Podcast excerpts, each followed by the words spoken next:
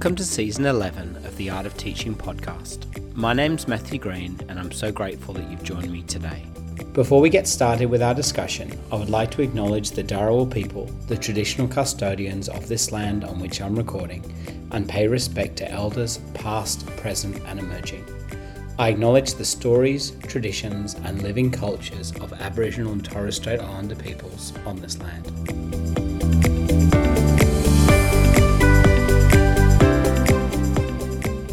Mary Featherston, AM, is an Australian interior designer and designer of child friendly play and learning environments.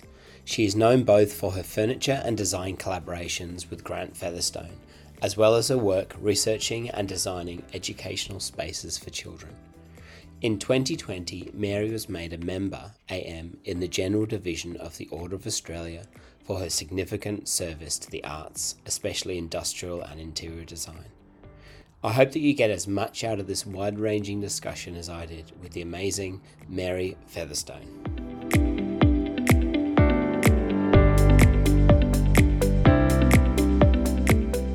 Mary, welcome to the podcast. Um, thank you so much for talking to me today. Where are you phoning in from? and from Melbourne. Lovely. What's Melbourne like at this time of the year? Cold, beautiful, Cold and grey, yeah. cold, cold and grey. Mhm. Lovely.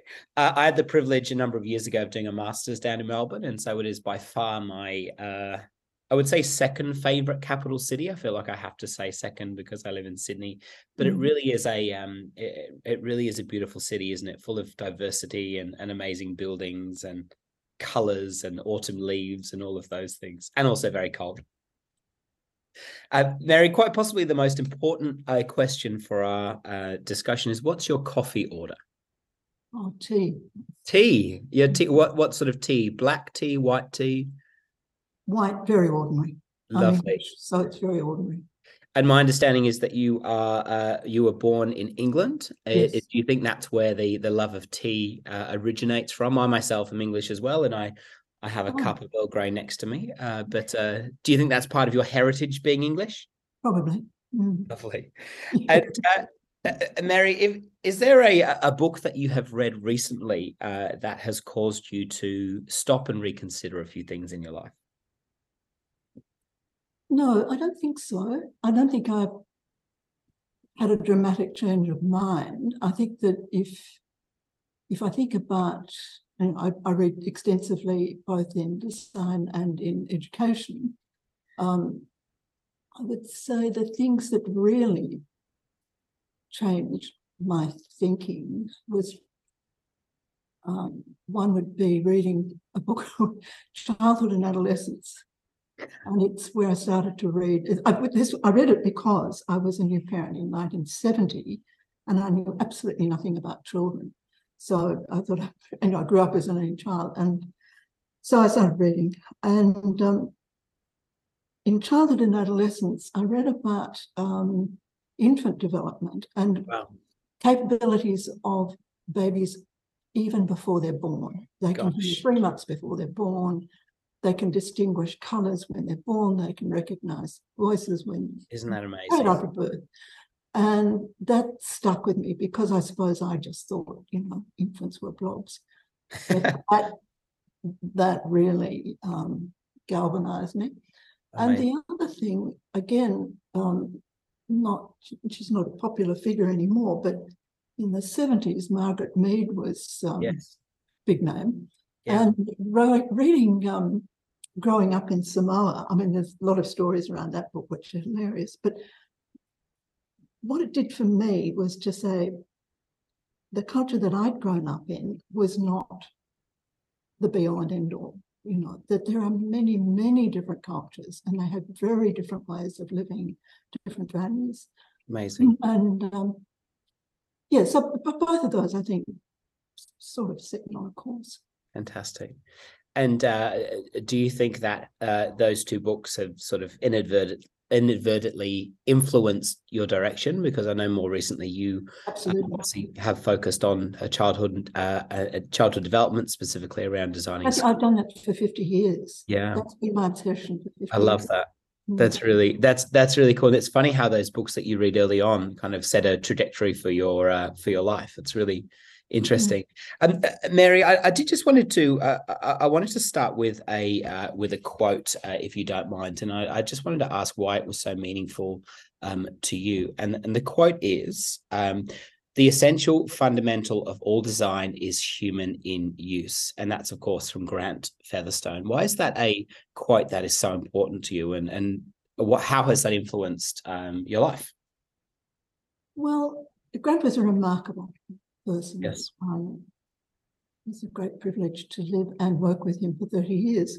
Yes. Um, he believed that, well, the essence of, of design is that you start with with people. That's what it's about. It's not about yeah. You know, if you want to, if it's if you're interested in form, then you take up sculpture or painting or ceramics or something. If you're That's a designer, then your um, your obligation is to serve people, really, and um, and that starts with you know how how people like to be in the world, really, and then you you draw on your you know designer's bag of tricks to help them do the, do what they want to do and and hopefully make it pleasurable.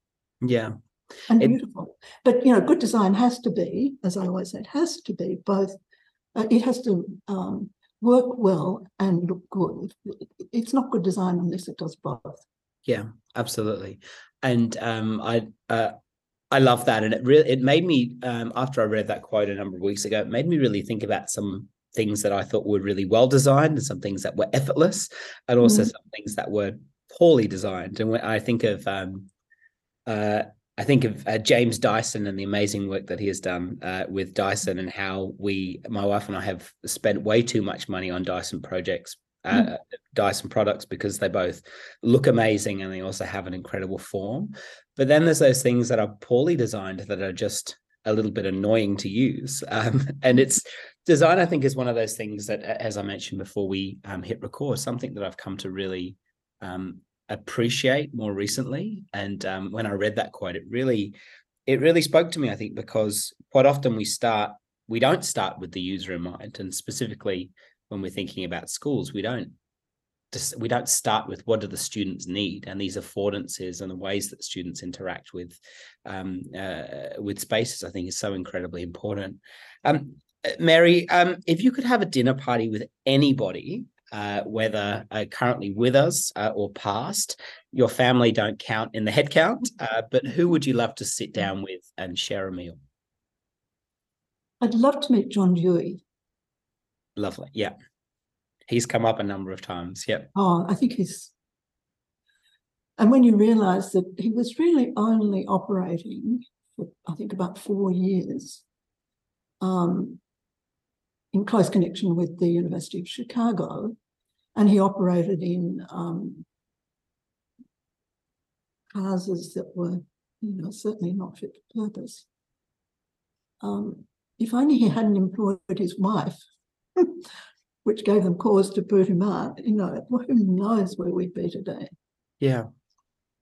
Is there anybody else you'd love to invite to the dinner party, or would John be uh, sufficient? Well, he'd, he'd be top of the pops. Loris Malaguzzi, of course, is just fabulous, the, the founding director of the Reggio Educational Project. Yeah. Extraordinary mind, you know, very, very wide reaching.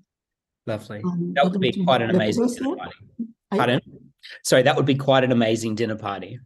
Yes. Um, Mary, just wondering, um, and we talked about a, just briefly a few things that have shaped um, the direction that your life has taken. But what was your upbringing like, and and, and what are you most uh, grateful for uh, from your family? Oh, my upbringing was pretty ordinary in England. My father was a butcher. My mother was a hairdresser originally. Um, so I suppose we were, you know, lower middle class. Um, quite strict, I think. Yeah. Uh, but I think the thing that I took, oh, but my parents had very little education, and I went to a funny little local school till I was about 10, no, nine. I left England when I was nine. What I got from my childhood was that my parents both loved beautiful things. They they had an eye. Love that. Um, and they took me to some interesting places. And the thing that really um, shaped me, I think, was the spaces that we went to, the incredible wow. spaces. And I can still remember them, even though I must have been very small. And so I think this is the thing that's really interested me is I think you might have said it earlier, that the things that shape you as a young child, yeah. if you are supported in that passion, it can give you a wonderful mm-hmm. life.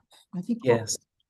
we we don't do that enough. We don't respect the fact that kids are all unique and um, they have passions and interests that drive them, and they ask the most wonderful questions. I love, I love that. And Mary, it just made me think about my daughter. Um, as I mentioned, mm. she's in the other room, sick at the moment. Fabulous age, five years. Wow. Oh, it it is just wonderful. And all of a sudden, um, I, I spent my career being um, presenting information to parents as a school teacher, and now I am receiving information mm. from schools, which is a which is a lovely change. Um, but one of uh, my daughter Harper, one of her favorite things to do is to go into the city in Sydney and draw buildings. Um, she just loves. She loves the opera house. She loves That's the unusual. Yeah. yeah, and she's a um, and and uh, as I was doing a bit of a deep dive in your work, it really made me um, it really made me think about that about the development of young people and how um, astute they are to spaces. I mean, she loves sitting on front of the opera house steps and we take a, a, uh, packet of crayons and pencils and just draw the sails and she loves that and there's there's something about spaces isn't there that really impact Look, us i don't think it was for me and it is for your daughter but for other yeah. kids it's quite different things i love that yeah um, it's it's that you know some kids have got absolute passion for marine life or yeah. um sport. It can be all sorts of things, yeah. but I think we need to we need to nurture it. Yeah, and and I think as well being present and aware enough to notice that. I mean, it would have been very easy to um to be busy and to be running mm. around doing your own thing and actually not to pick up on that. And so, um, yeah, I, I was just wondering, Mary, what are some of your uh, favorite spaces in the world and and and why? Oh, there'd be so many, I'm sure. No, not really. I I haven't because of my obsession. I I haven't travelled very wide widely, and that's pretty much too late. But um, I think I, I'm not a city person. I'm I'm much happier in nature. That's where I get my my inspiration. Um, but the the built environments that I've loved have been the old parts of big cities. Love that. Yeah. Or um, small cities, well, particularly in Italy. I mean, Italy is just full of them, which is probably why we keep going there. But also, I had a huge privilege of going to Iran a few years ago. Amazing. And there were some cities there, and the thing I, I think I love about them is that they're organic. It's as it's as if they've they've just um, grown according to need and they're full of surprises, you know, but they look as if they're all of a piece. What I don't like about cities is that every building is trying to outdo another one, and it just, for me, it's just a messy jungle. Yeah. yeah. Um, but I'm sure you could make a big organic city, you know. Yeah. I don't know, not aware of any. Um, favorite building, uh, well, favorite interiors would be, um, well, top of the pops would be Ronchamp Cathedral by Corbusier, which is of course unbelievable. Um, Mies van der Rohe's Barcelona Pavilion, which would make a very excellent school. Um, things like that.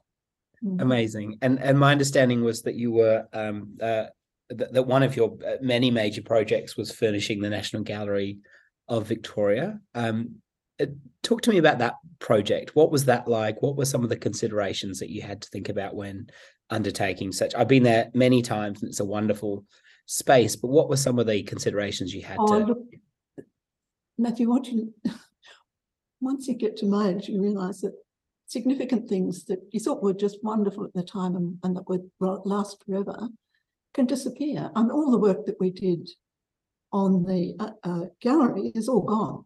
But it was a wonderful project because I got to to get, put the brief together, and that meant interviewing all the curators and you know working, understanding the collection, which is very diverse, and the curators who were wonderfully interesting people. I love so, that. Yeah, it was was a lovely project, but um, as I say, it's all gone. It's all gone. Gosh, um, Mary, I was just wondering, um, what is your life like now? I mean, it's been so vast. You've done a lot of amazing things, but what are what are the things now that consume the most of uh, the most of your time? Well, what I'm what I'm taken up with mostly now is, in a way, it's pulling my life's work together, and Love it's it's what I'm sort of calling visualizing, making organization visible. Right.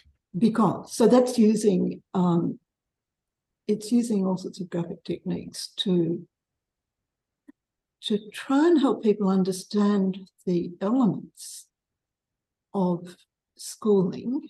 Um, I mean, to make a big leap, that the work I've done in education has all been about progressive, if you like, education. Yes. Yes. Which means radical transformation of what we had, what we've had for a very long time. Um, but to work in that way is complex and it's very different. And even when people are inclined to want to know more about it, it's they can walk into a, a, an operating learning environment yes. and um, and I said, well, I can see that you know it's it's the kids are very engaged, it's wonderful, but I I, I don't know what's going on. yeah. So yeah. And it happened to me, one at school I've worked with for a long time, and I went there and there was a new team of three teachers in the prep area, and they were working in just the worst part of the school. And yet they'd transformed it. I love that. It was amazing. The three of them together had just, they'd been very clear about what they wanted to do. And I was there with somebody who was filming the program. And so I was there for a while observing, and I, even I couldn't understand the organization. Wow. So what I did was to um, to document it and to analyze it. And by that I mean I I looked at the timetable, how they were using, how they were managing time, how they were grouping people, um, how they the curriculum content, how they were developing that, and that was co-development between the teachers and kids and how they were managing space. Yeah. So I, I documented all of that. And I, then I showed it to the teachers and they were amazed. They said, Oh, that's what we're doing. it was just because they were seeing it through a different lens. Yeah. They could do it. You know, they just knew what to do. But yeah. That's really amazing. Explain it to somebody else. It would be tricky, even to make a film, you know.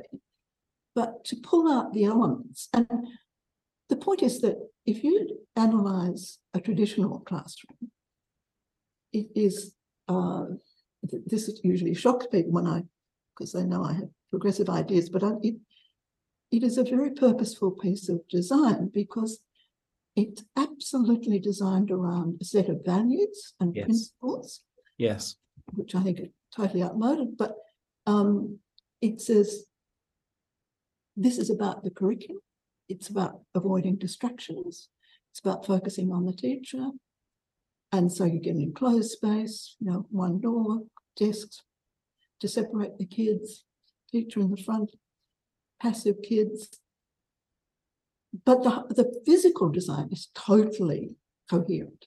Wow. And it's totally coherent with that um, philosophical approach, if you like it's all it, and that's why I think it's so hard to make change because that setup is so familiar. Yeah, it's so coherent, as I say. I love that. Sorry, that's a rave. No, not at all, Mary. I mean, there's, there's, there's, I have, there's so many questions around that. I mean, that's, uh, that's a podcast series uh, in itself. I, I, I, think that's really, um, I think that's really meaningful. And if I could just ask kind of one follow up question around that, um, what are some of the things that you think we need to consider when designing learning spaces? Because as you mentioned, yeah, yeah. exactly right. But how do we? I mean, you mentioned that that classrooms tend to be designed so the focus is on the teacher, so distraction is uh, reduced. How can we begin to um, uh, begin to design better spaces for classrooms for our students? Because I've had the privilege of working in a a variety of different schools, many of which were built in the 80s and these kind of concrete blocks. Mm. Um, uh, but obviously, within that, I've seen some amazing uh, designs um, internally of classrooms. So, what are some of the things that we need to consider when designing amazing spaces? Well, I think design comes right at the very end. I think the, the very first thing you have to consider is what is the educational philosophy? Hmm. What is school for? Love that. What is school in society today, not 100 years ago, today? What is it? What is it to be human? What is it to be a child? Love what that. do we know about learning? We know a lot more about learning than we knew 100 years ago. Yeah. Um, and then you you form what you know what are what are the sound theories of learning? And yeah. we need to you know, that's that's really hard work that needs to be done. And then we need to say okay if that's what we believe. If we believe that um, that children come into the world curious confident um, all of that and if we say, well, we actually know that the way children learn is um, in context, that's the memorable learning in context. We know they learn together. It's learning is social, it's mm. emotional, mm. it's they need the opportunity to express their ideas and understandings. Yes. Um, in all sorts of ways, not just words or text, but in all sorts of other languages. Um, so taking all, you know, look, I could go on forever. But when you take all of that into account, then you design your pedagogical practice around all of that. Yeah. And then you say, okay, how are we going to organize? Um, how are we going to organize people to do this? Well, we need teams of teachers, not yes. no single, not, not a single teacher. It needs collaboration. If we believe in collaboration, and everybody says, yeah, yeah, collaboration, then you've got to have adults collaborate. Children are going to see adults collaborate. Yeah. And we need adults and children. We need to bring the culture that the culture of childhood, contemporary childhood, together with adult yeah. culture that's valued, which is the curriculum, if you like. Yeah. yeah. you think of your five-year-old um, in growing up in, in contemporary society, what is it that, that drives her? Um, and how, how is that part of the, the picture? Um, and of course, question. the thing is, the future is absolutely unknowable. So, how do we design these rich pedagogies and rich environments that that give all these possibilities mm. so that children can thrive so they can do, so that they learn how to develop a community, how to, to, be democratic citizens, yeah. how can they um, e- express themselves, pursue their interests, learn skills, all of that. I love that. So, Mary, uh, my understanding is that your um, philosophy has been really shaped by the uh, Reggio Emilia approach. I was just wondering um, if you'd be so kind as to unpack uh, why that is so meaningful for you, and also what are some of the key principles for those that are not aware. Yeah, it, it, it is really the most defining thing in my life, I, I, would have to say. And I discovered it 30 years ago. Gosh. Um, but I think it's helpful to start by uh, looking at the origins of that project. So the interesting thing is that it is um, a whole system of schools. Yes. Which, probably 80 schools, and they've been evolving slowly over decades and decades, and they just get better. They keep on asking, you know, how can we do it better? Yeah, I love that. And they're constantly looking at good, you know, helpful theoretical approaches, um, looking at practice in other parts of the world, learning, learning, and then they will they will try new ideas, evaluate them, absorb them if they think they're relevant, and discard them if they're not. Love um, so it's it's a very thoughtful process. But the, the whole thing started at the end of the Second World War, when um, there was a terrible civil war in that part of the north of Italy.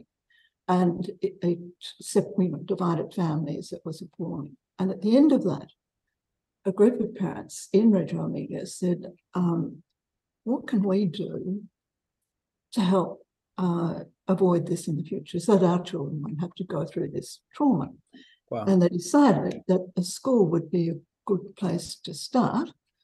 Um, so they they scrounged bricks and things and, and, started building, but they didn't know what to do, and they didn't you know how to build how to create the pedagogy. But Laura, amazing man, Loris Malaguzzi, who was um, both uh, a trained psychologist and an educator, became fascinated with what they were doing.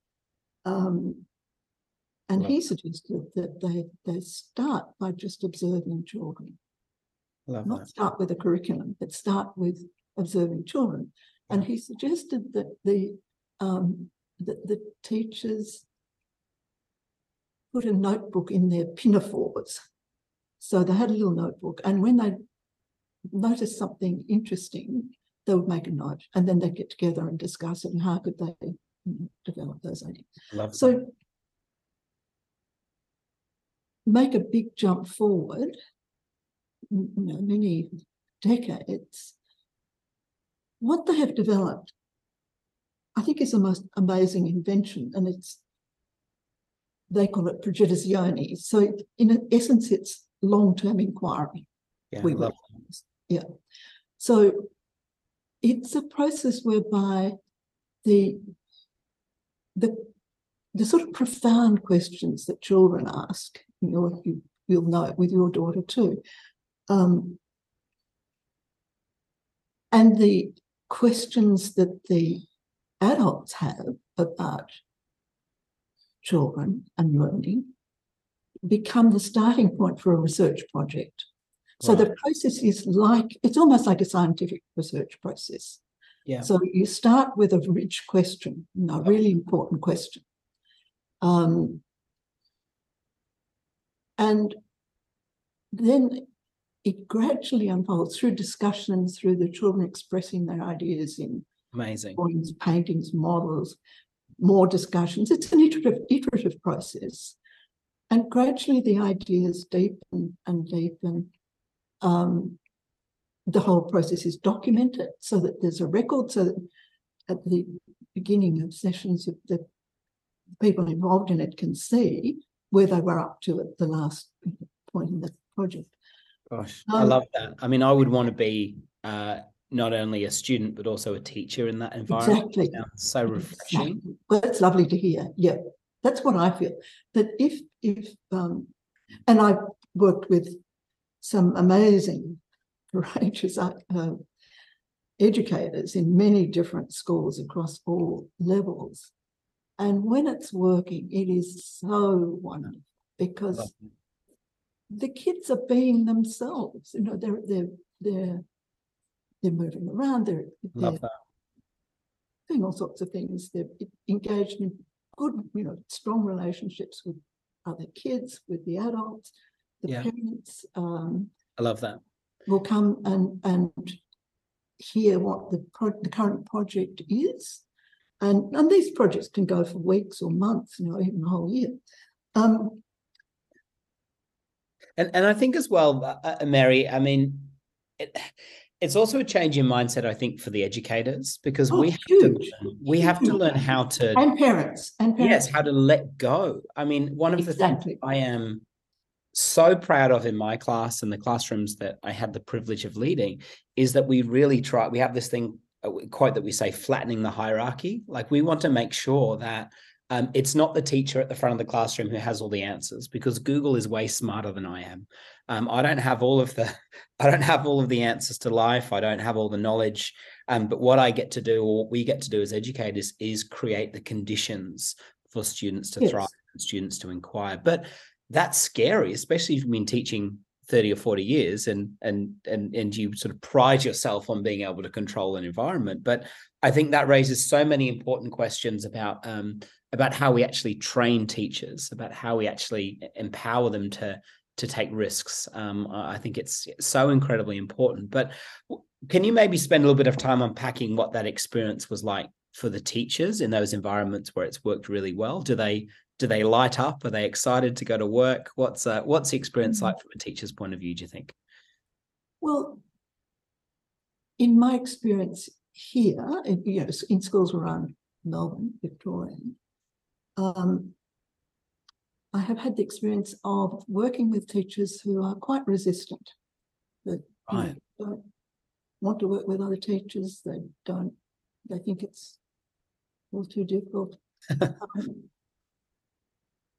but then I, I vividly remember being in a staff room one day, and a teacher burst through the door, and her eyes were alight because she'd seen a child have an experience that was so meaningful to her. Gosh, I love that. Transformative. So it transformed the kid, but it also was so meaningful for, for the teacher. But what I have to say, Matthew, is this, this is not something that teachers can do on their own.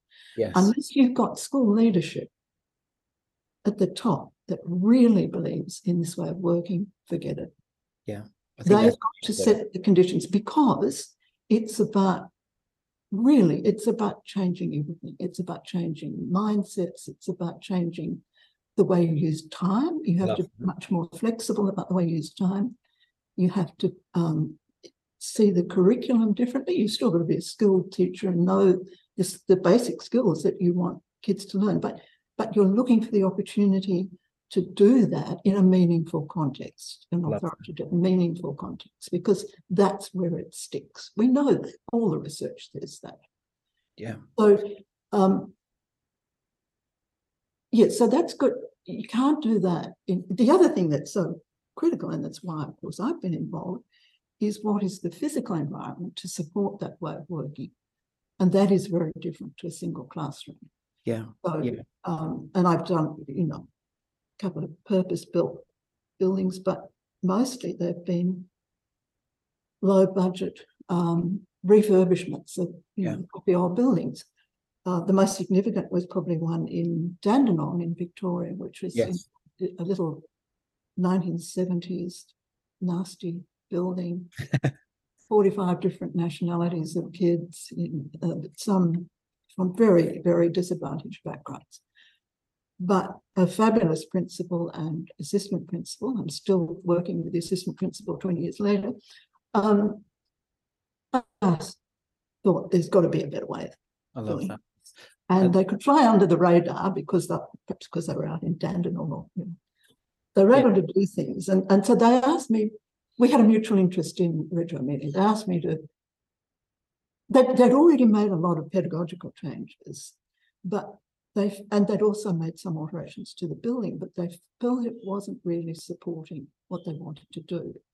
So yeah. we we launched on a, a, another research project looking at um, what they wanted to do, you know, in great detail with a design brief. So yeah. we worked with the children as well as the teachers, and we we um, we got the children to analyze what all the different experiences that because they were already working in long-term inquiry projects. Yeah. And we ended up covering a wall with the different experiences.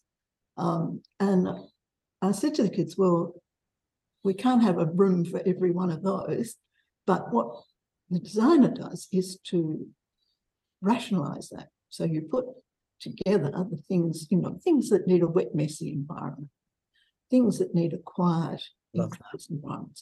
And we, so we ended up at, um, with a dozen discrete settings. So these are, so what you end up with then is you bring together the real estate of a number of classrooms. In this case, it was four or five classrooms. You've got the team of teachers, mm-hmm. and you've got a large group of kids. And then we we created spaces within that large space to support this variety of experiences. The reason you need to do that is because these are unpredictable processes. Yeah. They're very yeah. organic. So you might start with a discussion, you know, in a small quiet area.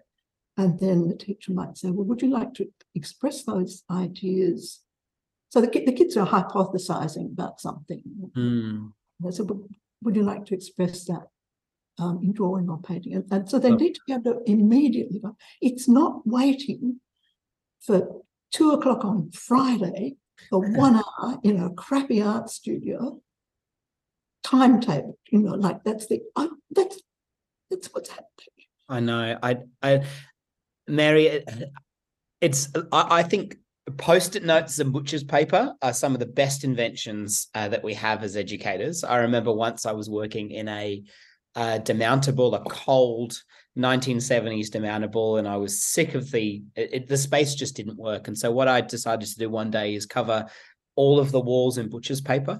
Uh, and use that as a, a space where kids could write on the walls, could come up with ideas, could leave me post-it notes with suggestions, and it was a really great reminder that um, uh, that we can actually create great spaces on a budget. We don't need millions of dollars to rebuild schools, even though that's lovely. But no, but it is more complicated. It, it, it is Absolutely. one of the most complex areas of design I know. Absolutely. Uh, and I've done a lot of design, but this is complex. It says if you want kids to have quality experiences, yeah. then and, and if you want them to to say draw and paint and model, yes. you need a space that has sinks Yes. Has wipeable surfaces, that has appropriate furniture and all the resources, you know, loose stuff in that space. It ne- and it needs to be somewhat contained, and preferably it needs north light.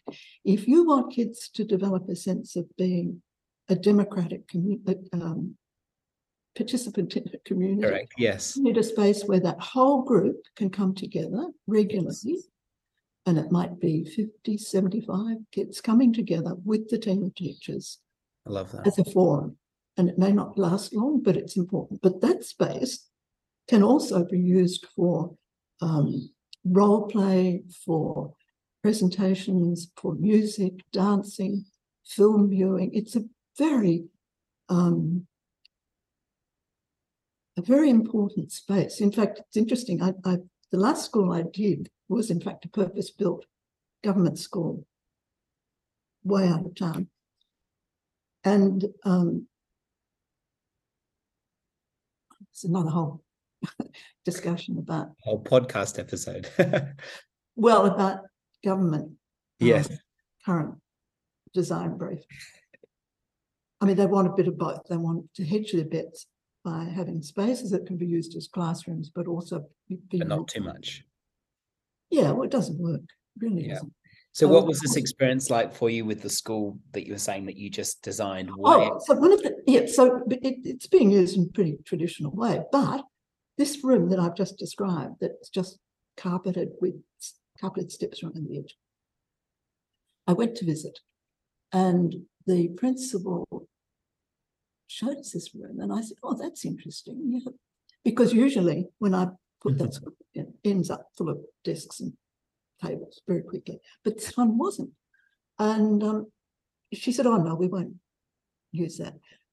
But the architect I'd been working with said, Well, the reason they're not, you know, they haven't filled it up with furniture is because they haven't got their number of kids yet.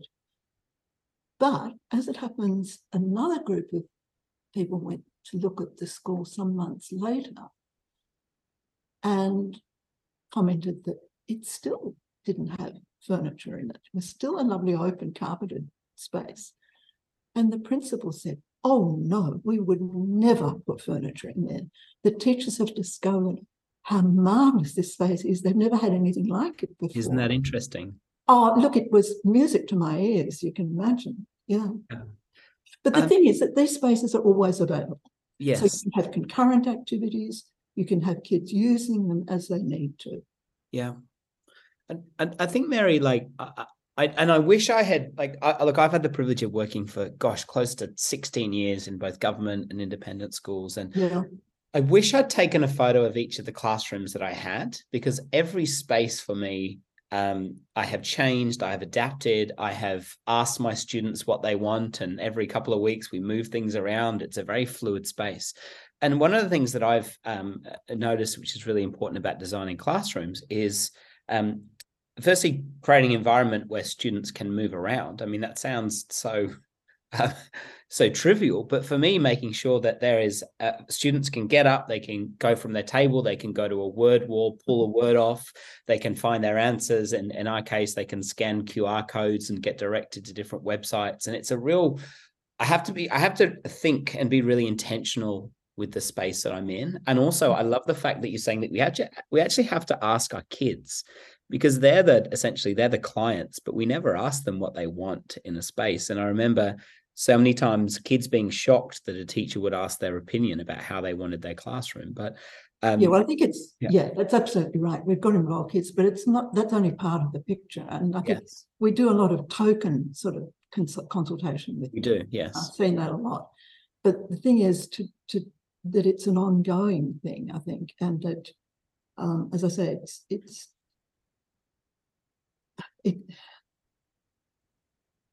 this sort of rich pedagogy requires rich environments. Hmm. And that means um, it means thinking about services and finishes. It's yeah. not about flexibility. In fact, um, you know, I have arguments with a lot of my colleagues, and I say, flexibility is the F word to me. It's not about adaptability, maybe, but you can't create a good wet space or a good quiet meeting space or a good maker space even or a good gathering space without creating if you like the architectural space as well that. I love that. And um, would you mind, uh, Mary, maybe talking about the difference between um, flexibility and adaptability? Because I know that the word flexible is quite a it's a common word that gets thrown around quite a bit. But what are what are you? How do you view the difference between those two terms?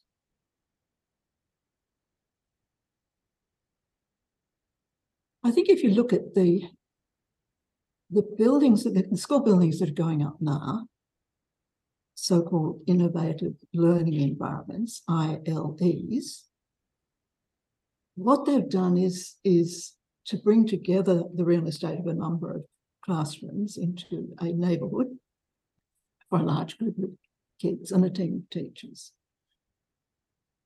So you get a large space, but it's often not very differentiated. Right. And it's often furnished with just tables and chairs. Right. So, what can you do in that space? Well, you can only do what you can do on tables and chairs, basically. Yeah, yeah. But if you said, no, actually, it's the, the range of experiences that we want children to have is much broader than that. So it's not enough to shift furniture. That doesn't do it. You need the services, as I say, and appropriate services, the, the appropriate enclosure. You know, some some activities need um, total enclosure to to to you know if you want a focused learning session or a meeting, you know we all know you need it to be enclosed, but part of working in this way is also that uh, you want visibility you want teachers to be able to move and be able to know where people are and what they're doing. And the kids, it's, it's helpful for them to know where their mate is and what they're doing. You know, it's part of feeling part of a community. Love that. Um, so it's it needs it, it does need clever design. So the active space that I'm talking about really needs enclosure because you want people to be able to sing and dance, make noise, but you don't want that noise to interrupt uh, what's going on in the adjacent spaces. So you can do that now with large glazed sliding doors. So it's enclosed, but it's still visible. It's still part of that total environment. Of that. Yeah. So think... each space has its own very specific requirements. Yeah. So is that what you mean with the term adaptability that we can actually change it? And no, can... I, I call that purposeful. Okay. Purposeful um, but the adaptability is, say, in the, um, if you think of that large active space where you have the whole group coming together, you, that is adaptable um, by you know pulling the blinds down so that you create a dark space and having Mm. a, a large section of white wall where you can project large images if you want to. Um, it can be more adaptable by having some adjustable lighting in the ceiling so you can create a dramatic space if you want to do a dramatic because these are not costly things but um, they just extend the um, the that. possibility of each Yeah. each area. I, I think um uh, thank you, Mary. That's such a um a very clear um a definition of the two terms because I know that there will be teachers listening to this all over the world. Some will be in these wonderful new buildings, some will be in these old cold demountables. And I love that um it's actually not uh it's actually about creating spaces that that are adaptable and actually being a bit intentional and that are purposeful and intentional. That's another good Yeah. word. Yep. Yeah. that's really true. So, and the thing that one of the things that design can do is, and it's very useful, is to provide cues for use. love that. So you walk into a space and you say, oh, well, this is where I can be, you know, I can run around and make a noise. This is where I can go and make a lot of mess. Love that. This is where I can go and have a really good um, discussion with Yeah. the teacher, where I can, you know, all of that. And, and I, I think that's so important. I was uh, speaking to a mutual friend of ours, Fiona Young, a little while ago, and she was talking about affordances in spaces. Hmm. Um, and I'm assuming that's a, a similar thing where students are able to um, uh, take cues and interact with spaces differently. Um, I think that's really Yeah, important. and that it brings enough up another um, element of, of all of this is that we need to consider the physical environment as layers. You know, that's helpful to think of um, like an onion, you know, an onion skin layer. So you've got the outer layer, which is the building, the shell, Mm, which is pretty permanent with with its services and then you've got um, inside that you've got fixed fittings and Yeah. yeah. then you've got movable things which includes furniture but it's also all the resources because to work in this way you need a lot of different resources it's not Yeah. just Yeah. paper and pen or the laptop it's a whole lot of resources Yeah. uh, one of the most important things is having a bulk store where you can keep the resources Yeah. and the teachers can. Now, I remember being in Reggio one day and the kids were working on a project and a, a child was looking at a beautiful book of photographs of trees, of bark, and um, he was looking at the bark of a birch tree. And the teacher noticed that he was looking at this and she disappeared for just a couple of minutes and came back with a piece of real birch bark. Wow, that's that's a school that works. That's amazing. That's Mhm. amazing. I love that the teacher had the was able to do that because it makes meaning it makes the learning so much more interactive and meaningful. Well, it's real, and this is the other thing we know about what how kids love to learn. It's experiential. Mm, It, there are you know wonderful surveys that have been done, you know, asking kids, Yeah. what they would like in their ideal school, and it, you know, one of the things is they want to do things. They want hands-on. Yeah. And they want more joined up time, and they want Yeah. better relationships with their teachers. you know, I love that. that. And Mary, how do you um y- you strike me as someone who is um endlessly curious. Um how do you maintain that? Because I think it's really easy and I see that in people that have teach been teaching as long as I have.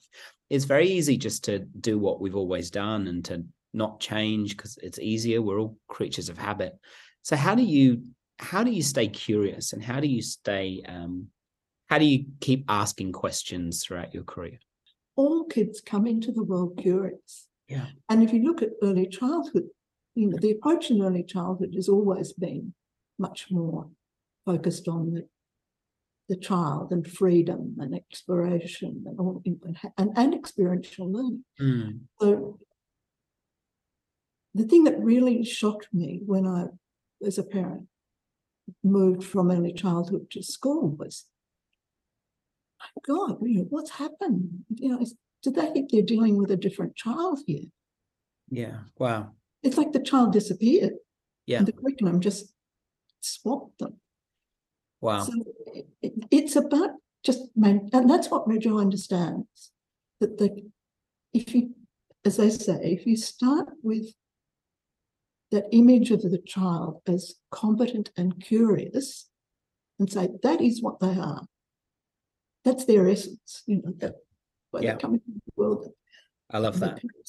Generally, you know, encourage that their grandparents and you know they have all sorts of experiences of life that keep that curiosity alive, and, and if they're lucky, they develop a passion that Love that. people people love. But we've got to, we've just got to transform schooling.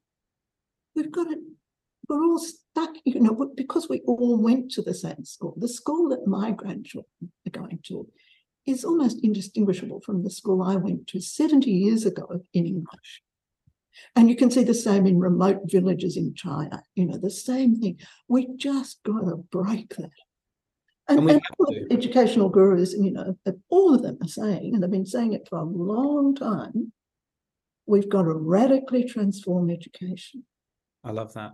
And and it's it's it's too important not to do something because we are like the future is literally in our hands. We I have the privilege of standing in front of kids every single day and and it, it never escapes me the the significance of what we get to do as educators. And and even as I mentioned, my little one just started kindy this year. And so for me, it's that extra bit more personal because I'm thinking about what kind of world is she going to inherit. As you said, we have no idea. But what we do know is we do know how we can best prepare them for the future. And arguably, we're not doing the best job that we can to do that. And so I think it's hugely important, Mary, the work that you're doing. Um, and what could you do, Matthew? Could you, as I've said, it, it Yeah. it, it has to. I think parents are very resistant. I think we have to talk a lot more to parents about what the possibilities are. I agree. Because generally, I don't think parents know what goes on in the classroom. I don't, let alone, you know, what other possibilities there are Yeah. of contemporary um, pedagogies. I don't think that, I just don't think the information's out there. Yeah, I agree. And then, and as I say, unless you've got school leadership that is committed to, because it's hard, they have to be, you know, at this time, if they if if they want to make a change, they've really got to be courageous because they'll be up against parents who resist, teachers who resist. I believe, I Mhm. believe that what we're talking about is a holistic change, a holistic Absolutely. approach. Absolutely. So what has happened to date over the last 20 years has been ad hoc. Yeah. So we say, ah, well, it's not working, you know, we can do it better. So what oh, technology is the answer, or STEM is the answer, or something else is the, you know, it's just ad hoc. Whereas I- I believe that we have to we have to start, we have to build new foundations. Absolutely. And the new foundations have to be going right back to sort of, you know, the educational philosophy um, and the principles and values. I agree. build on that. I couldn't agree more. And you end up with a lovely, you know, rich physical environment. But that comes at the end. What we've been doing is to throw up these buildings and then ask people to innovate on them. It feels like we've got it round the wrong way. Um, and, and and I feel like we um we need to ask our students what they want um because they are the people that will inhabit these spaces and we need to have more consultation between staff students parents policymakers um and and actually I, think it's really important to be a little bit intentional about the spaces that we have and decide what is the the the, the purpose what is the the function of these spaces um and yeah, because I think they're really important questions to ask because yeah, there's a lot at stake here. But you could say in in 75% of schools, which are now traditional single classroom schools, Yes, and they've mostly got specialist facilities, you know, art, art facilities, maybe PE, maybe music. But the problem is that they are timetable. Mm, that's true. So what that that cuts across what you can do. Yes, So they're intentional spaces, but they're not available. Yeah. Um, when they when they're needed. So it, that's why it has to be holistic because all of these things, Absolutely. all of these elements of, of how you group people, how you use time, how you develop curriculum, and Yeah. how you develop space, all so closely linked together, So yeah, Mm.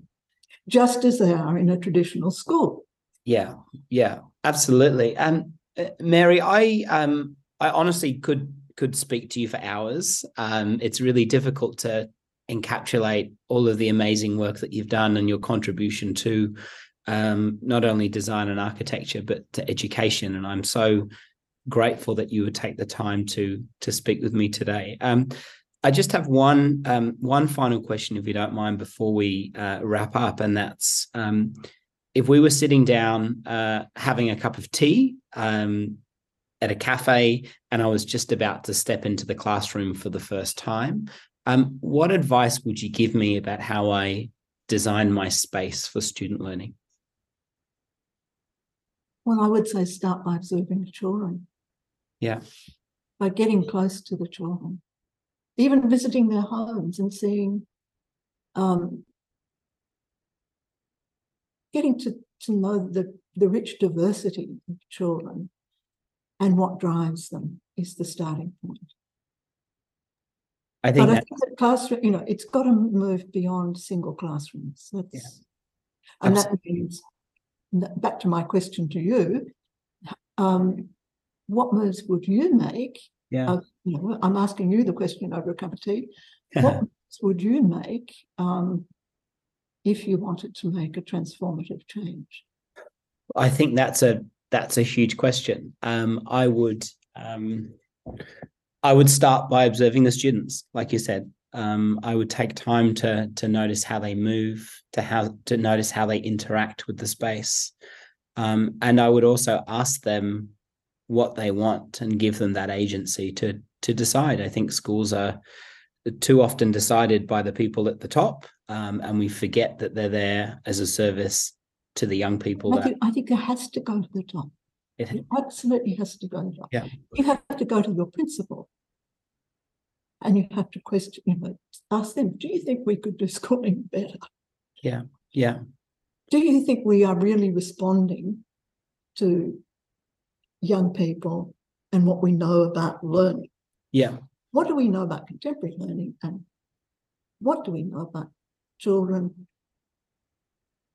Mostly, I think, you know, well, early childhood teachers know a lot about children and they study early childhood, but teachers is much more focused on the curriculum than um, absolutely. and it's and it's got to come together. But um, the question I'm asking you is the question I've asked myself every day. I think for Mhm. decades. What is going to make the difference? Yeah. I thought it would be when people see the incredible outcome from children when they work in this way.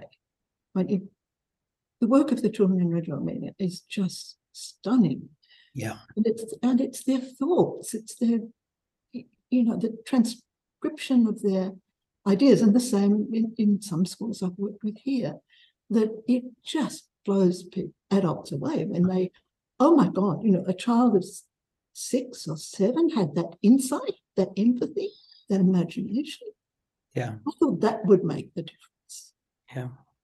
I And I thought when the Grattan Institute comes out with a report that says 40 to 50% of kids are totally disengaged for most of the time, I thought that would make the difference. gosh, there's so much. Um, Mary, we've we've talked about so much today, and it's been a um, a real, a, honestly, a real treat to get to speak with you and to and to get to meet the person behind who has been so influential in so many areas. Um, and so I'm I'm hugely grateful that you would talk to me. Uh, we have by no means answered all of the questions, but I think what we've done is we've scratched the surface for people to go a little bit deeper. And um, for those people that would like to um, follow your work or find out more about you, um, where can people go to uh, to engage with you? Well, there's a lot online. There is a lot. I'll put all of that in the show notes for you. There's all sorts of things there. Yeah, there are videos and things like. Fantastic. Yeah. But Mm. Matthew, I want to thank you because, you know, it's it's a marvelous opportunity to to to talk to you and and um, listeners about oh to see if we can get a collective movement. Yeah, yeah. Going. I would also suggest, Matthew, that um, more important than talking to me is to talk to my close colleague, Dr. Esme Capp, uh, that I've worked with for over 20 years in two different schools. Um, she did a PhD on the theoretical basis for this work, but she's also had the courage to actually practice it I love that. two different schools. So uh, I think it'd be terrific if you spoke to her too. Fantastic. I will. Um, uh, I'll reach out and uh, mention that you recommended her, and I think that would be a wonderful, um, uh, wonderful podcast episode. Uh, Mary, thank you for your time. Uh, Thank you. um, it's been an absolute pleasure, and hopefully, at some point, we can do a round two. Thank you so much. Good to talk to you. Bye.